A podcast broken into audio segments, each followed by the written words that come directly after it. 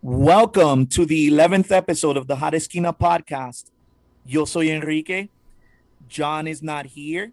He is still dealing with personal matters, but I am joined once again by the talented Sean Negron. We are going to discuss the Cleveland series. The Yankees finally got a sweep. How about that? We're going to discuss that little incident. I'm sure y'all know exactly the one I'm talking about. We will preview the Baltimore series and we'll discuss some other topics on this episode of the Hot Esquina podcast. And we'll be right back.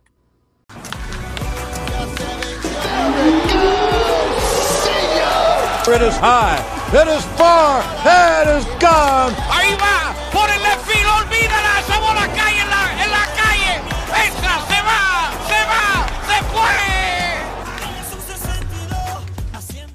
And we're back. So, before we get started, let me welcome in my co-host for today, Sean Negron. If y'all remember, came on with me in a past episode, did such a great job that I had to invite him back. You know what I'm saying? Welcome, Sean. Happy to have you back on with me, man. Yeah, I appreciate it. Uh, thanks for having me back. Uh, I'm ready to get going, ready to get rolling, to talk about this Baltimore series and uh, what happened with uh, against Cleveland. And uh, great series, great weekend. Uh, let's keep it rolling. Yeah, man. Was good to finally get a sweep. Sucks that it was mired in controversy. We'll get into that a little bit later, but um, yeah, man. If it's all right with you, let's just dive right in. For y'all that don't know, the Yanks won four to one on Friday. Aaron Judge, funny that we talked about him having to step up his game if he wants that mega contract. He went off with two home runs in this game and had three RBIs. IKF, what can we say about IKF at this point? He had an RBI single in the fourth after Franmil Reyes hit a home run in the top of the inning. Taillon went five innings pitched with five Ks, no walks, and allowed one earned run. Michael King, what an impressive story he's been. He went three innings pitched with eight Ks, basically eliminating almost every batter he faced via the K. Only one batter actually made contact off the dude. That's impressive. That's impressive. I mean, he nearly went perfect. Um, he also had no walks, which is hella impressive coming out of the pen. Big ups to Michael King. Uh, Chapman got the save in this game, striking out two and not walking any himself. That was really promising to see, especially given the struggles that Chapman had recently. On Saturday, the game we all know all too well, the Yankees won five to four in walk-off fashion in a game that ended in chaos. We'll discuss that in a bit. IKF who, like I just said, apparently cannot be stopped right now, had another RBI in this game. He got an RBI hit with the Yanks down zero to two. Higgy then tied it with a sacrifice fly that resulted in a DP and almost cost the Yankees a run. Basically, Higgy hit it to center field, and the center fielder was going to throw it to home, but the throw was cut off and they threw it to second base and the runner was nailed down. Like it wasn't even close. Even though they did review it but fortunately for the yanks gallo crossed the plate before so the run counted. Yanks tied the game. Afterwards we had a donaldson home run. Maybe he might be turning things around to put the yanks up three to two only for austin hedges to give Cleveland the lead with a two run home run of his own. But then the ninth happened and it was magic. IKF, yet again, y'all better get used to that name, got yet another RBI to tie the game. And then Gleyber, who had been benched to start this game, won it with his first ever pinch hit walk off hit of his career. Nasty Nestor, another guy we've been talking about a lot recently, went 6.1 innings pitched, allowing one hit. The only hit he allowed was a home run to Naylor in the first inning that put the Yanks down 0 to 2. He had two walks, eight Ks, and his ERA for the season now is 1.15. He did have a perfect 0.00, but we'll take a 1.15, I'm sure, right, Sean? Like, oh yeah, absolutely. I, I'll I'll take 1.15 any day of the week. Amen, brother. Hey, from your quote unquote number five starter, that's 100%. I'll, I'll take that. I'll take that all day, every day, and twice on Sunday. Mm-hmm. Speaking of Sunday, perfect segue. The Yankees won the series finale on Sunday in convincing fashion, 10 to 2. Gerrit Cole looked like the Cole we all know and love in this one, going 6.2 with one walk, nine Ks, no earned runs, and allowing only four hits. And he got plenty, plenty of run support in this one with Rizzo, LeMahieu, Hicks, Gallo, IKF, and even Tim Locastro contributing. And yes, y'all not hearing things. I said Joey Gallo contributed. You don't have to adjust your earphones, check your ears, check your hearing aids. No, no, no, no, no. I promise you, Joey Gallo contributed in this game. You you ain't hearing things. Um, yeah, man, this one was fun. So go ahead, Sean. Tell me, man, what did you think of this Cleveland series? It was one hell of a series, huh? Uh, yeah, I, I really liked it a lot. Um, I remember the last time we had spoke, uh, I was telling you that the the schedule going into the rest of the month was games that, that we had to win and we needed to make a statement and, and and show that we you know that we're we're better than than what we've shown so far. And obviously our pitching has been has been unbelievable but we needed we needed the bats to wake up. And I think our bats uh, even though you know we only scored four runs in the first game and you know uh, our the run support still was was minimal in, in the beginning uh, we we definitely came up and we, we showed up and showed out and uh, great series all around. I didn't I didn't fear one time in, in, the series except for except for maybe in, in the bottom of the ninth for two outs that I thought we would lose the game, but uh, I, I I felt like we were we, we were in good control. Hey brother, you you wanted the bats to wake up. I'll tell you, when you go in a three game series and score 19 runs combined, that's that's most likely going to get it done unless you're going against like a juggernaut offense on the opposing side of the field that's also scoring 19 plus runs in a series which come on 9 times out of 10 you're you're not going to have that you know what I'm saying? So this was this was what we wanted to see as Yankee fans. It was hella impressive to see to see Joey Gallo finally turn it around it's funny I had tweeted out when he got that hit on uh, Saturday, I said to myself, could that hit? And everybody, every Yankee fan on Yankees Twitter, as we all know, Yankees Twitter is a whole other universe onto itself. But uh, you know, there were Yankee fans on Yankees Twitter that were like, "Bro, Joey Gallo's so bad that we're celebrating a single or a double." I forgot uh, if it was a single or double. I don't recall at this moment in time. But um, but yeah, uh, they were like, "It's he's so bad that we're celebrating him getting a hit." But I took the positive side on it. I chose to be positive, not negative. And I said to myself, and I tweeted it out, I said, could that hit be the confidence booster that Joey needed to turn his season around? And sure enough, the very next day, he contributed with a ribby. So, I mean, could be the start of something good for him. Stanton seems to be slowing down a little bit, but thankfully, IKF has been consistent. Judge seems to be waking up. LeMahieu, we'll, we'll definitely talk about him later. LeMahieu seems to be turning around into the 2019 version of himself. Rizzo has been, bro, for any of y'all that were ragging on the signing of Rizzo because we didn't get Matt Olson, because we didn't get a Freddie Freeman, and y'all were ragging and basically downplaying the signing of Rizzo, y'all still feeling that way right now? Because if you are, obviously you're not watching the same Yankee team that we're watching because Anthony Rizzo has been nothing but consistent and has been a staple in this offense. Like I at this point I'd be mad if they sat him. You know what I'm saying? So I mean you gotta like it, man. You gotta like what you saw from the bats, especially in the series. Well, yeah, definitely. Speaking of Rizzo, you know he in the last five games he's hitting a 333 batting average and has been nothing but but unstoppable. And uh, he he has come up clutch with he's got seven hits, 21 at bats, and and two doubles, two home runs, four RBIs. He he's he's been nothing but great. And his slugging's at 714. Uh, those last five games, he has been nothing but but clutch. He he boosted his average from 200 to 250 in five games. Uh, that's that's a huge upgrade if if I've ever seen one. So yeah, yeah. I mean, listen, bro, I get it. He's not the signing that Yankees Twitter and Yankee fans wanted, but I said it from the get. If that is your consolation prize, you need to stop acting spoiled and be grateful for what you got because I guarantee you there's a lot of major league teams that would love an Anthony Rizzo batting in the middle or at the top of their lineup. And we got him as a mother bleeping consolation prize, bro.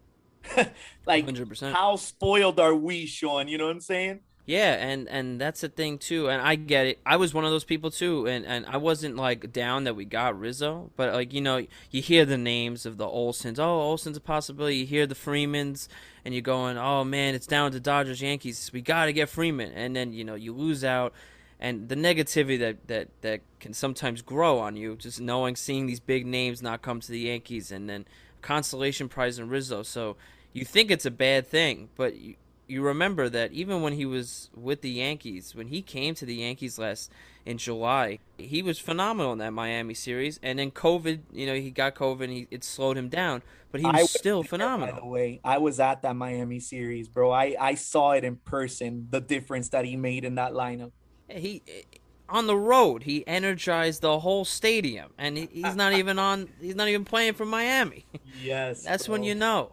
And, and, I can tell you, I was there. I can tell you that everybody in that stadium, it was 90% Yankee fans and they were loving what they saw. And that's the best part is is I remember when we traded for him, it was such a surprise. No one had Rizzo on the radar, and uh, and for him to come to New York and to replace, you know, a, a Voit at the time, it was like, wow, we got oh, this guy's still great, you know, and and I know I've, everyone wants to compare him to superstars, super superstars like Olson and Freeman, but Rizzo is well above average and still uh, yes he you know his age is a little higher than than we would want it to be but he is still produced at such an incredible level. And my favorite my favorite thing about Anthony Rizzo is that as a lefty he still hits lefties just as good if not better than he hits righties and you don't Absolutely. get that in lefties anymore. It's that's that's not that that that common anymore. So I love that the fact that he could pit whoever pitches to him, it's he's just as comfortable. Bro, and you don't you don't lose anything defensively uh getting him as opposed to getting Freeman or Olson. On the contrary, you pretty much get the same being that he's a gold glover at first. Bro, he, he's and the way he's handled himself in New York. Like, look at him and look at his counterpart that came with him at the deadline with Joey Gallo. Like, you're seeing literally the two opposite sides of one guy that's taken to New York beautifully and another guy that maybe the weight of the pinstripes is weighing down on him. Even though, like we just said a little while ago, hopefully the you know this series against Cleveland is is the sign that he's turning it around. And ironically enough, brother, they're both Italian, so you would think, you know what I'm saying, given New York and the the Italian presence, the Italianos that we got in New York, you would think that you know they'd both be a shoe in to thrive in New York given their ethnicity, their background. But you know, Rizzo has bro, he's shined beautifully in this team and in this market. And I'm super grateful to have him, bro. And I love seeing him every day batting at the top of that lineup. I, I love it. Like I'm I'm grateful that he's a Yankee. I, I don't oh, know about you. Uh, I I absolutely love that Rizzo's a Yankee, and I was I was super like uh I was happy after like a day or two of you know once I was still in Tampa when when the signing happened that Rizzo was going back to the Yankees, and I was really happy to to see him back because you know after you, you, you let the, the thoughts of the of like I said of the other first basemen go, you realize like wow we we still have Anthony Rizzo on our team. And and that you know that that's the bat that we need still. And you know now you get that third uh, two but really three lefties in, in a lineup like that. You know that it's not like we lost anything. If anything, we're just gonna get better because we only got a month and a half of Rizzo last year, and it was it was better than what uh, uh, uh Voit had done all of last year anyway. And you know, if if you look at the first baseman that we had last year when Voit was down, it's I'll take this Oh, Rizzo bro, anytime. Don't remind, me. don't remind me. Oh my God, I remember that. From the Mike Fords to the Chris Gittens to uh, this, uh, to DJ having the substitute at first, like that's that's Jay a waste Bruce. of his glove. Yep, yep. I think we're good. I think we made a significant upgrade, and uh, especially, and you brought it up too, defensively. This team is so so strong defensively, and that is something that we lacked heavily last season with with all of our players, so many positions, and you know, I at first going at the end of this offseason, I was thinking about it and what Cashman had said, saying, you know, we're going to improve at this, this, and you know, this position defensively, this position defensively, and everyone thinks immediately, oh, Correa, oh, Freeman, Olson, and but I like this team, and I like how defensively gifted and strong we are, and that like I there's not a single position in the field that I I'm like, oh man, I hope the, a ball doesn't hit oh, over there. Ev- everyone has a either Gold Glove talent or is already a Gold Glove winner. So I And nobody's playing out of position. That's the That's beautiful right. thing. Nobody's playing out of position. Going back to the first base thing, when you got a gold glove second baseman and DJ LeMahieu having to cover first base for you because you literally have nobody else, that's a bad thing because then you you have to sacrifice your defense at second base because your best defensive second baseman is playing another position. You know, um, it's it's a beautiful thing when everybody can play their position, their position that they're best at. Hell, look at look at Aaron Judge. Excuse me. Look at Aaron Judge even playing center field. He's done beautifully over there, you know? I love the outfield of him, Stanton and Gallo out there. Like that's a great outfield, you know? Uh Donaldson has handled himself great at third base. IKF, beautiful job at shortstop. And and DJ, when he's playing second, bro, bro, I could close my eyes and just listen to the broadcast and I ain't gotta worry. You know what I'm I- saying? And, I was saying the same thing. Yes. yeah, and at catcher, we've improved. Like, look at the defense at catcher. Look at the framing that we got at catcher now with these guys, with Trevino, with Higgy, and Rortvedt is on the way. So, I mean, bro, night and day, night and day. You know, like you said, you hit the nail on the doorhead. It is not the team that Yankees Twitter and Yankees fans wanted because they wanted the big fish, but it is a good team, bro. It is a good team. It is a better team than what you had last year. And if the bats show out the way they showed out against Cleveland the rest of the way, I'm feeling confident about what this team could do because we don't lack anything defensively. You know what I'm saying? And you've seen how good the pitching staff has been, especially the bullpen. So, I mean, really, the only thing that was lacking was the hitting. So if the hitting gets on par, bro, I'm confident as hell.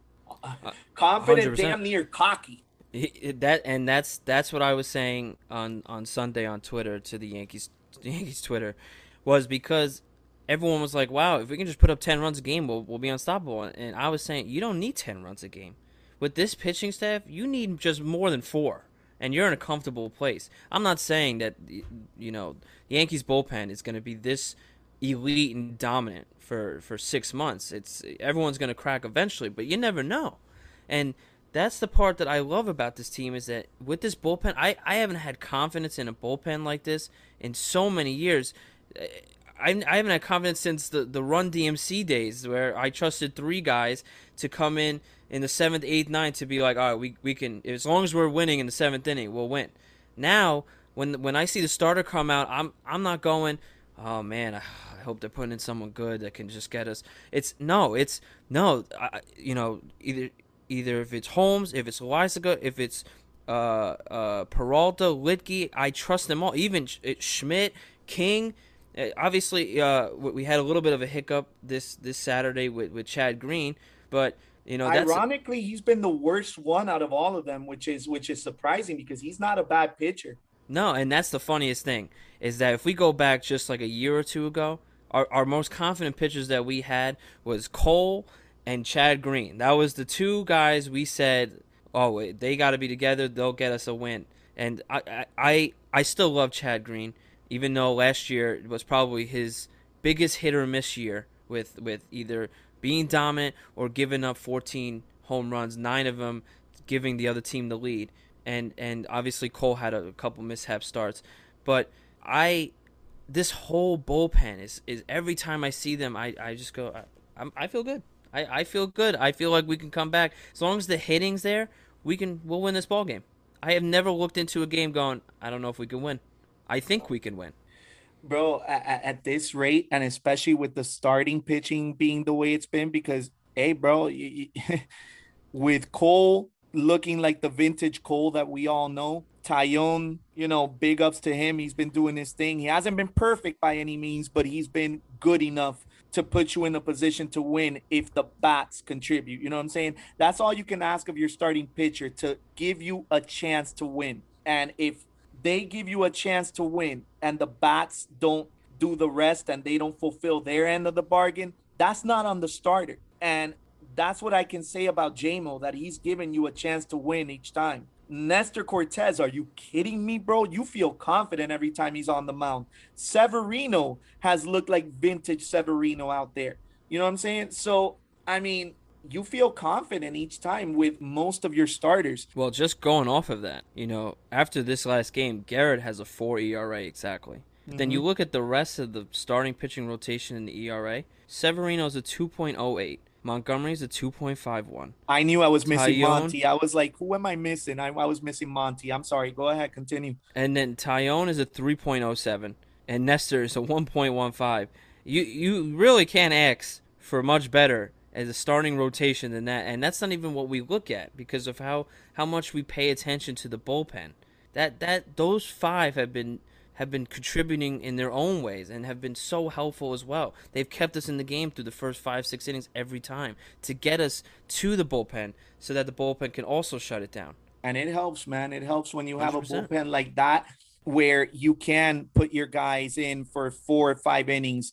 You know, if if you can get you know six from Cole, like what you got. Even Nestor gave you six. Yeah, you got six point two from Cole. You got six point one from Nestor that's that's a beautiful thing. You know, yeah. you got five innings from Taillon. That's that's beautiful. If you can get five or six innings from your starting rotation, that's a beautiful thing given the shortened spring training and the fact that, you know, Boone, the analytics, the nerds and and just overall most teams in baseball not just the yankees let's let's be real here they want to ease in these starters they don't want them to go you know, seven, eight innings right off the bat because they've had a shortened spring training. So, given that, you obviously need at least a competent bullpen if you're going to ask your starters, hey, I know you can go deep, but I don't want you to go deep early in the season. I want you to work up your arm and work up your arm strength to be able to handle that long term. Because as we all know, an MLB season, it's a marathon, not a sprint. So, given that, if you have a competent bullpen, you can do that. I feel bad for the teams that don't. You know what I'm saying? A Baltimore who we're about to face. I know as much as their fans may be in denial and every fan roots for their team, their fans cannot honestly say that they feel confident once their starters go out and, you know, that they feel confident that their bullpen can hold it down. Not every team has the luxury the Yankees have with this bullpen. So, in a season where every single team is asking their starters to go five, maybe four, if you don't have a bullpen to sustain your lead or at least keep you in the game and give you a chance to win in the end, you're in trouble. Thankfully, the Yankees don't have that problem. 100%. Um, yeah.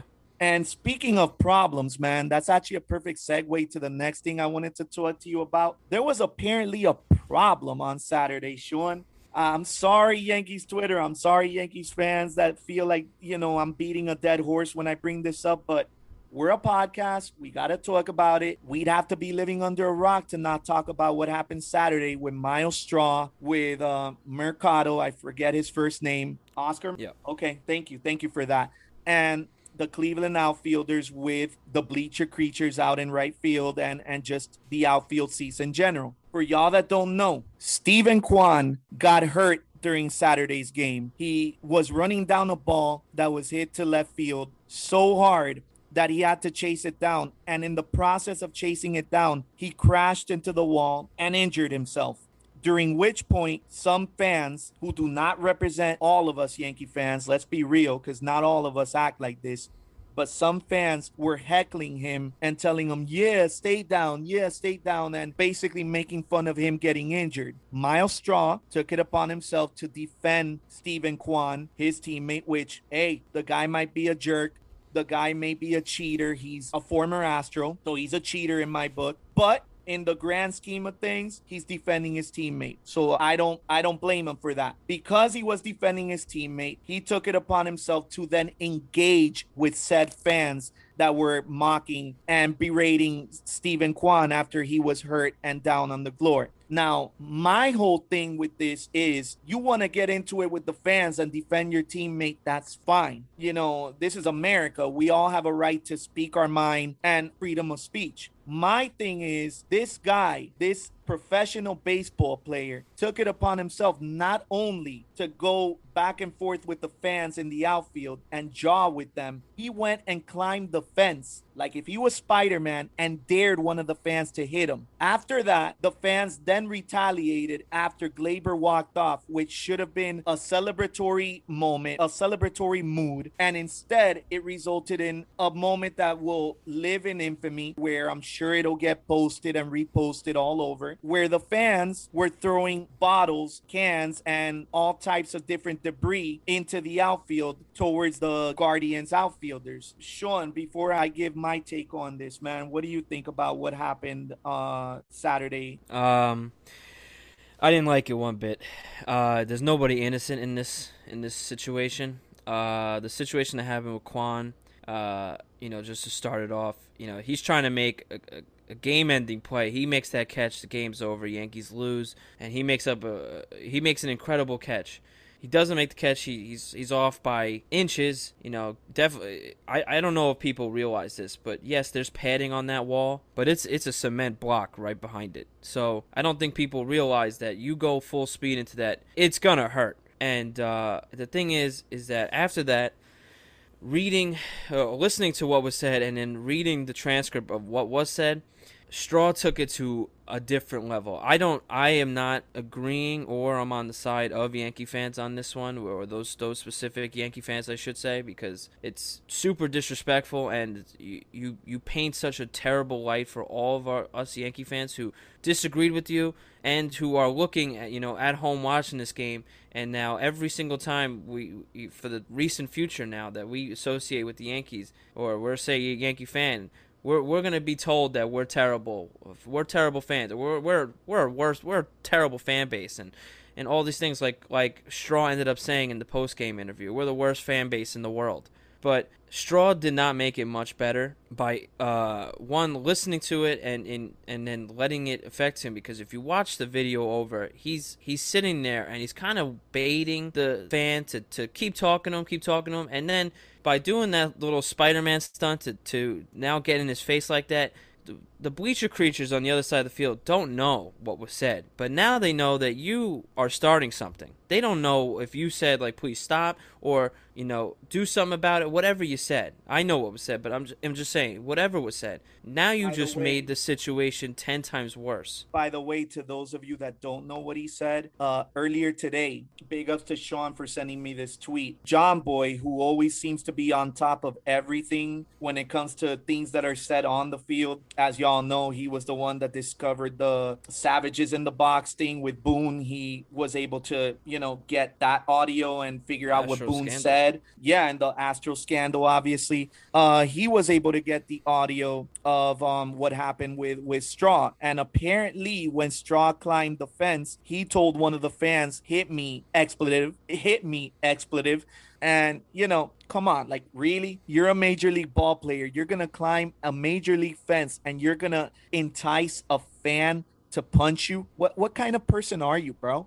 Yeah, that's that's the thing where now you took it to this level of uh, I understand what people say when they say you know fans are ruthless and you know we should be giving more respect to the players because of the athletes and who they are and they're people too. But you're always gonna have hecklers. You're on the road. You're at Yankee Stadium. You're in New York. You're gonna have hecklers. Yeah, I'm not like I said. I'm not a fan of what the fans said about Kwan. Stay down, Kwan. You're gonna get it, Mercado.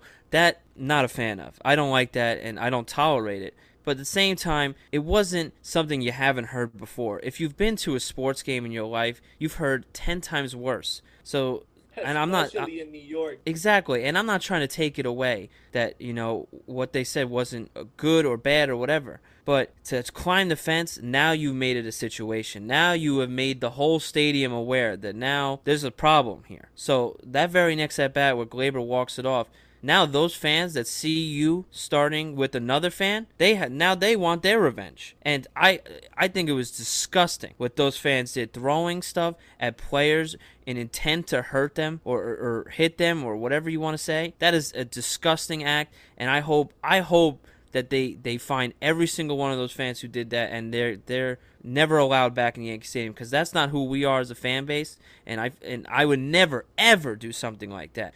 But for that situation, nobody's innocent, like I was saying. And Straw made it much worse. The Yankees fans made it ten times worse, and that's the, that's the part that everyone remembers the last act. Everyone remembers the retaliation. So now everyone thinks of, of, of Straw, but now they remember, oh, the Yankee fans ruined the, the walk off by you know now attacking the Guardian players. And to also and to to keep this short, I was uh, speaking in the spaces, the Twitter spaces in the cabana. A Cleveland fan was talking, and he was saying that he was really looking forward to the Yankees coming to Cleveland because he already has a bunch of Cleveland fans and friends who are going to be waiting to get their retaliation on the Yankees players, and that's that's a problem. I'm not saying that it's gonna um, it's gonna happen or not, but that's just a couple people. You, who knows what that fan base is thinking after a situation like this? Now you have set up a dangerous environment for the Yankees to come in into Cleveland whenever they do, and you don't know what's going to happen there. You don't know if there's going to be retaliation from the fans. You don't know if there's going to be a pitch up and in. We now we don't know, yeah. and that's that's not what I want to see. I agree. I agree, and like you said, man, eh, it's it's a few dumb. I'll say it, even though I don't like to curse on this podcast, but it's a few dumbasses that ruin it for the rest of us and paint a bad picture for the Yankee fan base as a whole. And when you say that, when you say a Yankee fan base as a whole, you don't just talk about Yankee fans that are in their 30s or 40s like me and you. You talk about Yankee fans like my son, who's 10 years old who, you know, God willing, when he's my age, he'll be going to the Yankee games with me as as an elderly man, you know, and we'll be able to enjoy that same experience we enjoyed when he was a kid. You look at you know all those kids that get featured in the Toyota pinstripe moment of the day or whatever during every Yankee broadcast. Some of them are babies. Yeah. They're they're eventually going to be Yankee fans because they're being raised in a Yankee family, you know? There was a game recently earlier this year where when the Yankees always uh, salute military veterans, they saluted a military veteran that had just turned a 100 years old. He's mm-hmm. obviously a Yankee fan, so you're encapsulating him in that too. Really? You're gonna say that he's part of the worst fan base in the world, bro, you cannot let a few idiots ruin it for the rest of us because like I said, you're then counting the elderly, you're counting children, you're counting people that have nothing to do with those scumbags. And I agree with you. I hope that security and uh, security camera footage discovers exactly who each one of them is and they're booted from Yankee Stadium and never allowed to come back because it just paints such a bad picture, not just for Yankee fans now, but for Yankee fans in the future. Like I said, like my son, who, you know, might be a 10 year old kid now, but he won't be a 10 year old kid forever. And, you know, what happens if this is the narrative moving forward? Is he going to get ridiculed because he's a Yankee fan thanks to these people? You know what I'm saying? It, it, it's not right. It's not fair. And I'm not trying to get on them only because, like you said, everybody has a blame in this. Myles Straw was out of line climbing that fence and telling the fan to hit him. And, like, that's that's thug behavior. You know what I'm saying? And come on, man. Like you want to be a thug on the streets, bro. You want to act your tough guy BS on the streets with other people. That's fine. But when you're wearing that uniform and you are on the clock, as they say, you know, and you're playing in a major league game that is being broadcast by Yes Network or by whatever you know channel that Cleveland uses, which I believe is Bally's. Yes. You know, how many people are watching you on TV acting like an idiot? You know, how you act on your private time is one thing, but when you're on the clock and you're playing in front of a national audience, use a little common sense, bro, and and you know, behave like the role model you're supposed to be, you know? Exactly. Half these guys are role models to children. You know what I'm saying? What role model is this guy, you know, portraying himself to be to kids in Cleveland when he does this type of stuff, you know? What must kids in Cleveland my son's age be thinking now? Like are are some of these, you know, kids that can be influenced are they now gonna, you know, try to act like little tough guys because they saw Myles Straw do it? You know what I'm saying? Like you got to think, bro. When you're a professional athlete, you got to think. I, I I just didn't like the situation all around, and just yeah, bro. Uh, I'll I'll finish it with one thing. I thought as a society we were past all this, bro. I'm 38 years old, and I remember, you know, full disclosure, I'm also, uh, aside from being a big time Yankee fan and being a baseball fan and, a baseball junkie, I, I tend to watch pro wrestling. I remember watching pro wrestling in the 90s when, you know, throwing stuff into the ring was the norm, especially if you watched WCW or, e- or ECW, especially. If you watched ECW, you know, throwing stuff into the ring, toilet paper, whatever, that was the norm. But I mean, that was the 90s, and we've since evolved from that. You don't see that type of stuff anymore. You know I'm saying? I mean, I think if I'm not mistaken, Sean, I think the last time I saw something like that at a sporting event was I don't know if you remember this, but in the NBA, you remember the whole incident between Ron Artest. uh, yeah, I was gonna say the Pistons and Yes. the Pacers. You you hit, nailed it on the head, bro. I'm glad we're in sync. Brother, I love that. Yes, the malice in the palace. That's that right. was the last time I remember fans acting that rowdy. And how long ago was that, bro? Like, yeah. come on, come 20 on. years ago. Haven't we, haven't we evolved from this type of behavior? Come on now, New York. Like, come on, man. Like yeah, like I said, man, it's no one's innocent in this, and uh, I think it was a disgusting act that the fans did, throwing stuff to try to hurt another person, and another and someone, a professional baseball player at that, is, a terrible, disgusting act. And you know, like you were saying about Straw, uh, he doesn't just, you know, you got to look as if I was Straw, and if as Straw, you have to look at yourself as you can't just be representing yourself here. You can't think about just yourself You're representing the Cleveland Guardians. You're representing Major League Baseball.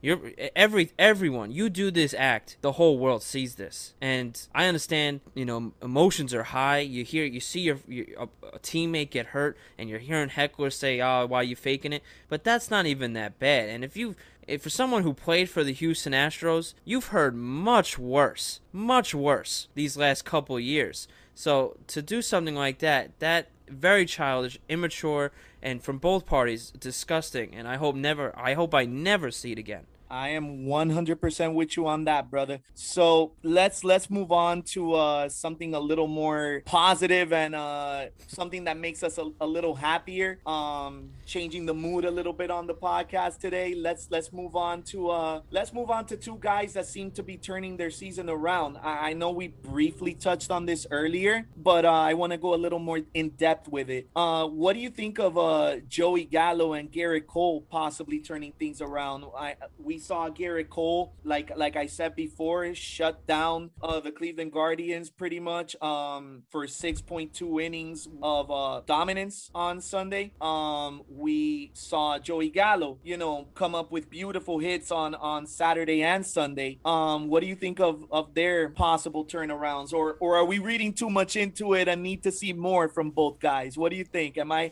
am I getting on the train too fast here, Sean? Like, am I getting too excited too quick? Do we need to see more? Uh, of course, I think we definitely need to see more, but I think they've definitely turned the corner. Um, for speaking of Gallo first, you know, three hits in four games. Uh, he's really started to turn the corner. I think I really started to see a difference in him when he came in on, on Saturday. And yeah, he only went one for three with a walk. But if, if if you look at that walk, and that was what I said from the beginning that that was a turning point for me. He's down one two in the count and looking at two bad cutters in a row, and it's to finally make a nine pitch at bat to get eventually get walked. An amazing at bat, and you you felt and you saw the confidence in him as he was he was smiling, jogging to first base. It was like a relief that he finally was able to, to work the count, you know, do something productive for the team and, and not be an automatic out like all Yankee fans think he is now. And then to come up the very next at bat and hit that rock solid single, you know, to, to center field like that, he got perfect contact. He was he didn't think too much about it and you could see it.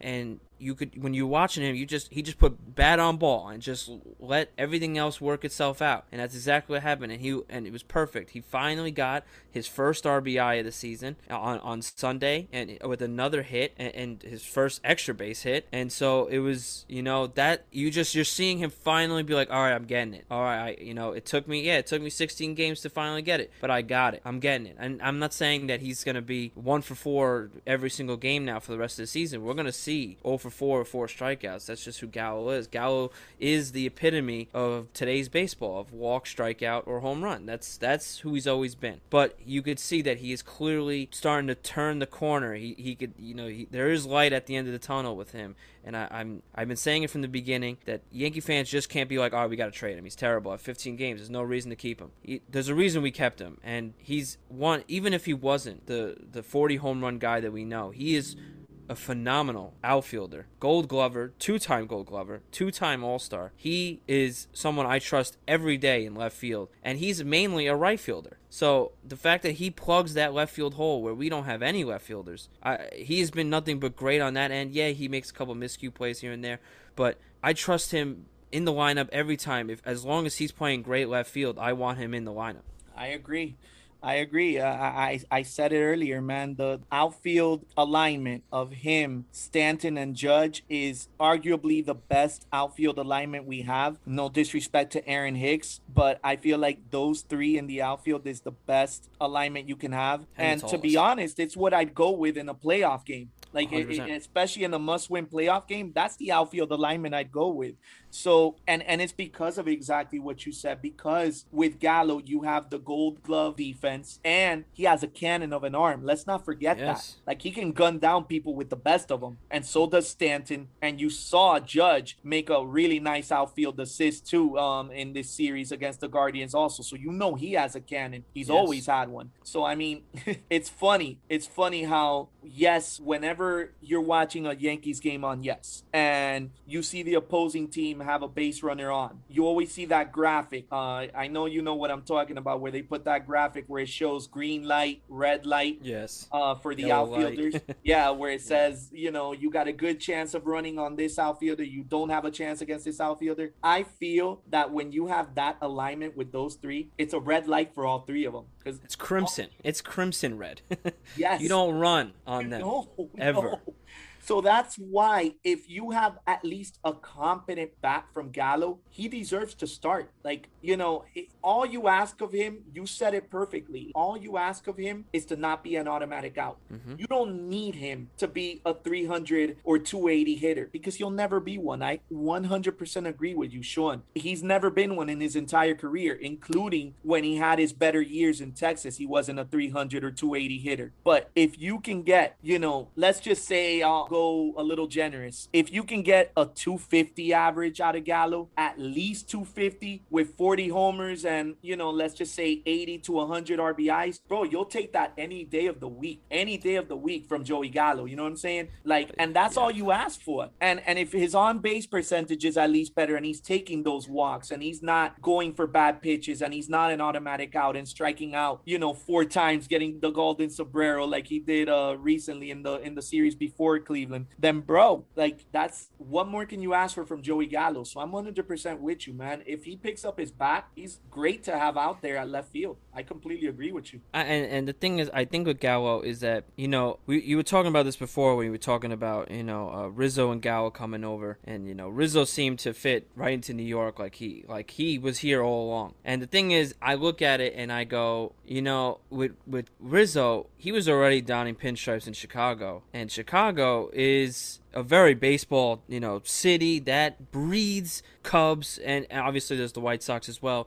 But mainly everyone talks about the Cubs and the die-hard fans of the Cubs who, before Rizzo, waiting 100 years for a World Series championship. So he embraced Chicago after being traded there, and he became fan favorite, favorite player. He was the king there. And so coming to New York wasn't like that much of a jump. Now, if you go to Gallo, someone like me who lived in Dallas, Texas for two years, I've watched him on an everyday basis at Globe Life. Uh, I think it's Globe Life Park now, but it I, it's one of those. But um, at that stadium, it was less than 5,000 people a game. And no one, there was no booze when he went 0 for 4 or 4Ks. That It's a big difference. You know, you come, you go from that to this, every at bat matters. Every every strike that you swing and miss at, they point at. So I felt like that was such a huge wake up call for Gallo, who even, you know, growing up a Yankee fan, knows better than anyone that no matter what you do, you're remembered for it. You strike out four times, we'll talk about it forever until you change the narrative. Yeah. And that's not what that was in, in Texas, where it didn't matter what he did. As long as he hit 500 foot home run once a week, that was the only thing that was mentioned. And Yeah. so that was a big difference with him. And being a career 205 hitter, I'd be happy with him just hitting 210 with 30 home runs and being a productive left fielder. If you can be a productive left fielder and, and be the gold glove, because he's a gold glove winner last year, he won the gold glove. Two years in a row. Yeah, and having seven, uh, he threw out seven guys last year, which was I think tied for second most or or tied for first most. I can't remember, but isn't that what we want as Yankee fans? Isn't that the outfield presence that we were dying for? The one that we were begging for? For please stop bringing Gardner back. Isn't this the guy that you were begging for in July? Preach, preach, brother. yeah, yeah. And it's funny because I think I heard fans chanting, "We want Gardner" when he was batting. It's like, really? Do you really? Do you really want Brett Gardner back and want him instead of Joey Gallo out there? Come on, man. Like, let's think long term, guys. Let's not let's not get caught up in the moment here. You know? Exactly, exactly, and that's that's the thing too. And I think even Gallo is starting to figure that out. Is that Yankee fans short temper and will forget everything you do as long as you if you have a couple good days they'll turn and they'll go right back to loving you and that's just how it is you have bad days they don't like you they you have good days they love you and we, we we were seeing in the beginning of the season with, with Higashioka and Sanchez. Higashioka struggles, goes one for 17 in the home series. Everyone's asking for Sanchez back because he hit a grand slam with the Twins. And but for five years, we're begging for Sanchez to leave the team. So Yeah. that's just how things go. That's that's Yankee fans for you, man. That's Yankee fans for you. We, you know, I, I've always said it. We're spoiled, bro, and and we want the best from from each player that dons the pinstripes and we want the best now. Like we we care about the what have you done for me lately. We don't care what you did in the past. And and it's just what it is. And it's part of donning the pinstripes. It's part of the pressure that comes with donning the pinstripes. And everybody that dons those pinstripes knows this. And i feel like joey gallo's just getting to know this and just getting used to it. And you know much like ikf seemed to slow it down and stop worrying so much and just stopped pressing Mm-hmm. maybe that's all gallo has to do. Maybe he just needs to stop pressing at the plate and you know calm things down bro. Relax. Don't worry about you know every at bat. Like if it's you know your last at bat of the season like take it one at bat at a time. Work your approach. Work those walks because if you work those walks that means you're getting your pitch recognition down. And if you get your pitch recognition down you see the results. He's getting base hits. And then with his power once the base hits come you know the home runs are gonna come and you've seen the home runs that this guy hits. Oh yeah, and that I'm just gonna I I am just super excited that he is part of this team and what this what the future holds for for this team. I'm I know we're, way better than than the the one bad game that we that that we have every now and then. So patience is a virtue and patience is key for this for Yankee fans, Yankees Twitter, everyone who's a Yankee fan anywhere. Just be patient. It's gonna be all right. We have one bad game. Don't worry. We'll have three better ones tomorrow and the next day and the day after. I agree, brother. And and speaking of patience, that's that's actually a perfect segue because the other guy I asked you about, Gerrit Cole. So you know, I feel like his outing against Cleveland showed Yankee fans, hey, bro, be patient. This, you know, Gerrit Cole is not washed. Gerrit Cole is, you know, I even asked in the last episode, do we have to worry that he's no longer an ace? I, I asked John Brophy this in our last episode, and he was worried about it even, you know, and he doesn't even watch as much Yankee games, admittedly, because he admits it himself than than we all do because he covers the Tarpons and he doesn't have time to watch them. Um, but even he was worried about Gerrit Cole, and you know, he he asked me, he's like, could this be the start of a decline? You know, could he be on the downward trend of his career? Well, that start against Cleveland kind of gave you the hint that maybe he's not. You know what I'm saying? That maybe he got off to a rough start and maybe he's turning it around. I like the Gerrit Cole we saw against Cleveland, man, and and And if you want, we could briefly, while you touch on him, we could briefly touch on another guy that seems to be turning it around. Uh, that you wanted, that you told me off air, you wanted to talk about DJ LeMahieu. He seems to be turning it around to the 2019 version of, himself, like we said earlier in the podcast. Yeah, and to keep it, I'll I'll keep it brief on both. For Cole, it's still April, and I was saying since since the beginning, since the on every uh, Spaces, Twitter, and even in February, because everyone was saying, "Oh, look at the Boston game; he's never going to be the same," and oh, like I can't believe that he did this. He was never the same after the hamstring injury. He's gonna be fine and you go into a shortened spring, you really can't look at those two, you know, those two games, the, the, the three games I mean, and, and, and really think that bad. One, the Boston game, he had four hits right off the bat, right to start the game, but no hits after that. Mm-hmm. He he he got out 16 in a row after that. No one talks about that. The Toronto game, five and two thirds, three earned. He's one out away from a quality start, so I don't know what the issue there was. Obviously, I'll tell you we, what the issue there was. It was it was Vladdy Guerrero Jr. That that was his only. That was the only thing that he had right. wrong in that series. It was him because everybody else he did good against. Exactly, and, and and I should have said that, but you're right. Vladdy Vladdy had his number that night. Everyone everyone has a great day, and Vlad, I'm not saying Vladdy's not good enough to you know to to do that because Vladdy is going to be you know an MVP can MVP candidate this year, but it's it's Vladimir Guerrero Jr. You know it's it's he's a superstar on superstars. He, he beat Cole that night, but ev- every other guy in the lineup couldn't hit Cole. So you know I don't know why people look at that as oh man we don't know if Cole's a, is is a number one anymore. And then yeah, the Detroit series that was the one that people went oh my gosh what is this? You know to to go from you have the solid first inning with three straight strikeouts and then to go with the 46 pitches in the second with five walks it was oh no what what is going on he's walking people home he walked the bases loaded he's walking people home that he's never done that in his career so that's the thing with yankee fans they see that and they go oh he's done he's done yeah, it was it the shortest out It was the shortest outing of his career, man. yeah, and that's the thing. No one wants to look at the positive. Everyone wants to jump on the negative. Everyone wants to see one person say something negative, and they just jump on it. Oh yeah, yeah, yeah. He's terrible. He's terrible. He's terrible. And all I kept saying was, just wait. It's all right. It's gonna be fine. No pitcher's gonna be at, at who they are until they hit May anyway. When they're finally ready to throw hundred pitches and their arm is finally the this April is kind of like the finishing touches to a, a normal spring training. So now we're seeing it. Yeah, the games count, but now we'll see uh, Cy Young candidate Gerrit Cole coming in starting May 1st, and when he gets his next start, and he will be the Cole that we know. And we and we saw it. We got a taste of it just this past weekend. He was absolutely phenomenal, and I went into that game going, he's going to be great. Speaking of DJ LeMahieu, he's finally. Yeah, I, take a little while, sorry, but DJ, DJ is back to the 2019-2020 guy that we know, you know, and and and I'm not trying to jump on that bandwagon too quick, but it clearly seemed last year he was playing hurt, and that's that.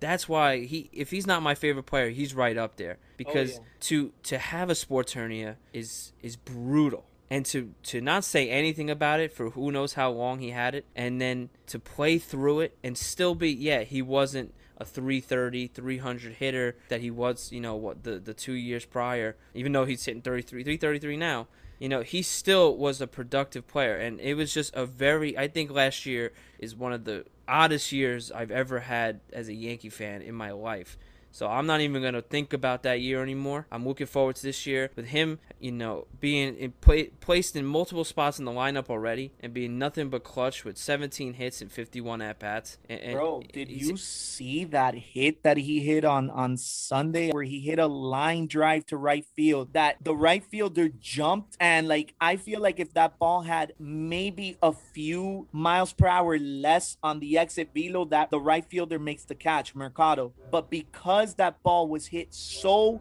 hard even though Mercado jumped at the right time, he still couldn't put the, the ball in his glove because it literally beat his glove. The Yeah. ball was already past his glove when he put it up. He- bro, he slaughtered that ball. You you know the play I'm talking about, right? yeah, yes. Was that on Sunday or Saturday? I, I That was forget. that was Sunday. No, I feel like that was yesterday. I, I I think so too. I'm- I I'm pretty be sure, wrong. yeah. It might have been it might have been Saturday when we want the. You know what? My you know what it was yesterday. It was yesterday. Yeah, it was, I, I yes. Yeah, yeah. So uh, so yeah, oh, it man. was in my mind for a second. slaughtered that ball, bro. Yeah, no, but we both were. We both were.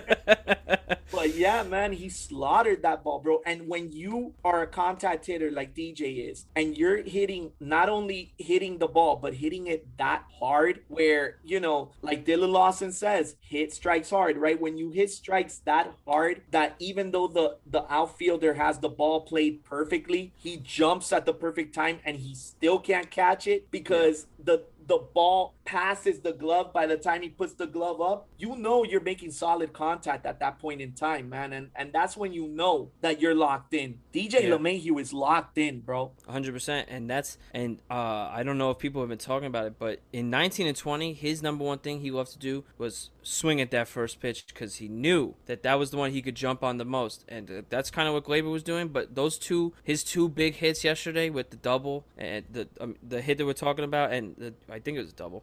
And then the home run he had later first pitch he he knew and, and he he and nine he was he got full barrel on both of those balls. You know, he he looked like the the player that we knew, and uh, be, like you said, for being a contact hitter and for having the three hits that he had yesterday, he he looked like the MVP form that we saw in 20 and 19. yeah man. No and and it, it like i said it, it was it was beautiful to watch. It really was. And you know like i said that's all you can ask for from him you know the same way we talked about Gallo, you know that all you ask for is for him to be competent. All you ask for from DJ LeMahieu is to hit the ball.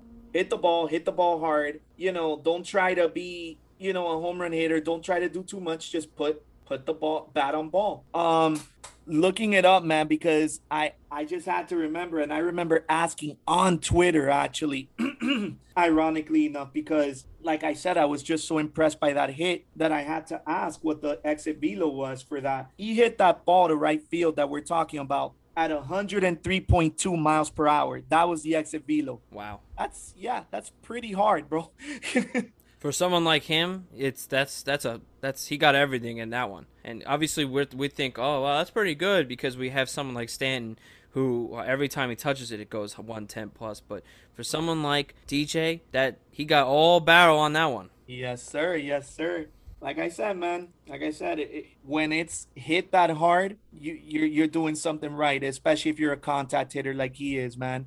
And for him, for guys like IKF, guys like that, that's all you can ask. So it's it's beautiful when they're doing it. It's beautiful when you're seeing, you know, the power guys like, you know, Judge, Stanton, and Rizzo. Well, Stanton not now, like I said, because he's regressed a little bit, but you know, he was productive earlier in the year, and I feel like he'll turn it around. But when everybody plays to their role and does what they do best, bro, it's a beautiful thing. And I feel like that's what Yeah. we saw this weekend. Will it continue? I hope so. I truly do. But at least for this past weekend, for this three game stretch, we saw the Yankee offense clicking on all cylinders. Everybody playing to their role, nobody trying to be what they're not. And that's all you can ask, brother. It's a beautiful thing. Hundred percent. I this was the first series where I, I felt like we came in and coming back from you know the the Detroit series. I felt like we were like we were confident as a team and as a fan base. We went into that series going,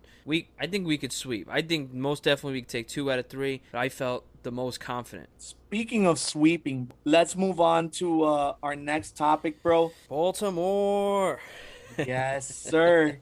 You need to sweep. No excuses this time.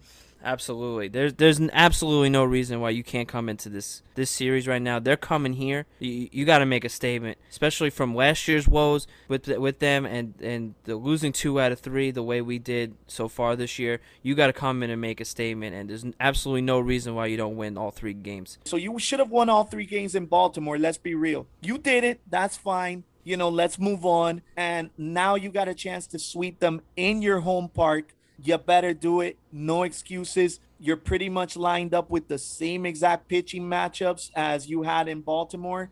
You got Jordan Lyles and his lovely 3.52 ERA, 1.57 whip in three games that he's pitched versus Luis Severino, who's been significantly better. You got Tyler Wells, Tyler Wells and his bro impeccable 6.75 ERA. 6.75, Sean, and 1.88 whip against Jordan Montgomery. That's a dub. It better be a dub. And then, okay, okay, Thursday, you got the better matchup uh, that the, the Baltimore Orioles can give you in the whole series, where you got Bruce Zimmermann. I don't know where the hell they got this kid from, but he's been the better of the three. He's posting a 1.20 ERA and a 1.13 whip in, in the three games he's pitched. So he's been pretty good. Um, I remember when when he was going against Nasty Nestor in the last matchup, because I believe that that was the matchup on Sunday yes. when we lost to them on Sunday and pretty much got you know shut down. He was the pitcher, and I was like, who the hell is Bruce Zimmermann? So you know, you never know. Maybe he might be a guy that's good, and we just didn't know he's good because we're Yankee fans, and obviously we don't follow the Baltimore Orioles. But um, still, you know, uh, even if he's decent and he's the most decent they've got, you still got Jameson Taillon going for you, who, like we said earlier in the podcast, has not been back. And there's no reason you should lose that game either. You know, the first two, you better win, especially that second game against Tyler Wells. You better win. But I feel that even with Bruce Zimmermann, you should get that dub with JMO on the mound and and that bullpen, you know, that we got that could come in if JMO struggles. So yeah. Um, other than that, uh, you know, you're to give you guys a little more of a rundown, you know, just for those of y'all that are interested in knowing a little more. Um, you're looking at a team that's currently six and ten. The Yanks are ten and six literally opposing sides of of you know the spectrum as far as records are.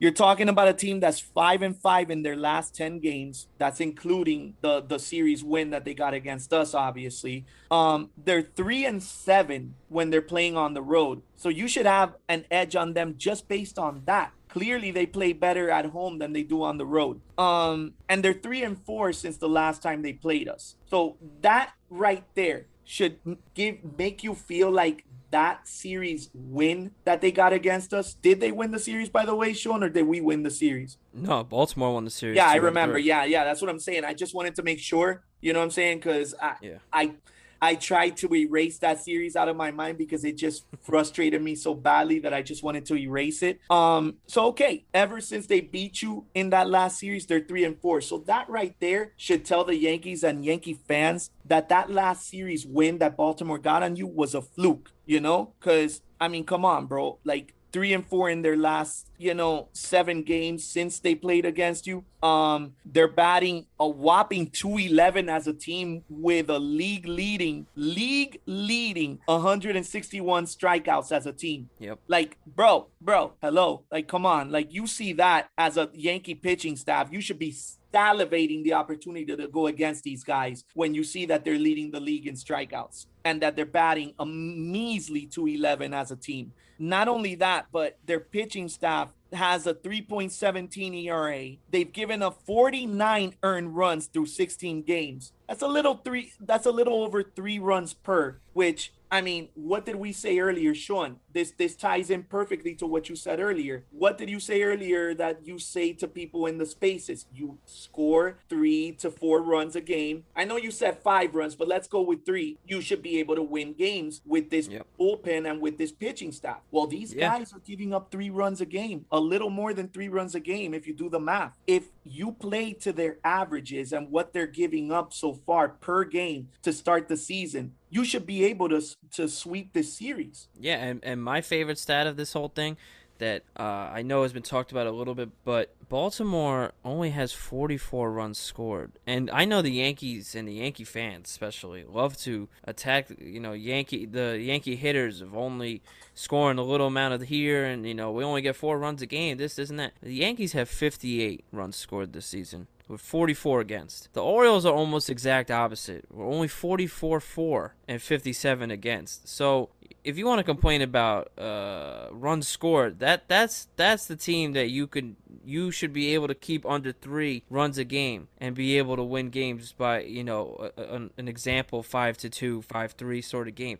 These this is the team where you should be backpacking your momentum off of a Cleveland sweep and try and go out right now and sweep them and head to Kansas City. Head to Kansas City with six wins in a row, bro. Wouldn't that feel nice? You know what I'm saying? Yeah. Especially with the way we started this year. And and to and and not even to take it, you know, away from from what the Yankees have done, but to you go out and sweep Baltimore, minimum two out of three. But you should you should easily sweep this team. You're a way better team. You're built to be better than this team. And if there's if the biggest stat of them all was every AL East you know winner is always how did they do against Baltimore that year? This is the time to prove we're not losing you know, we're not losing eight games to Baltimore this year. Not, ne- never again. You Baltimore is still huge in the rebuild, so time to capitalize on you it. need to show that that first initial series against them in Baltimore was a fluke, bro. You have to. Absolutely, absolutely. You need to do that. You need to show that it's just April and that you know you're still trying to see where you are on the team, and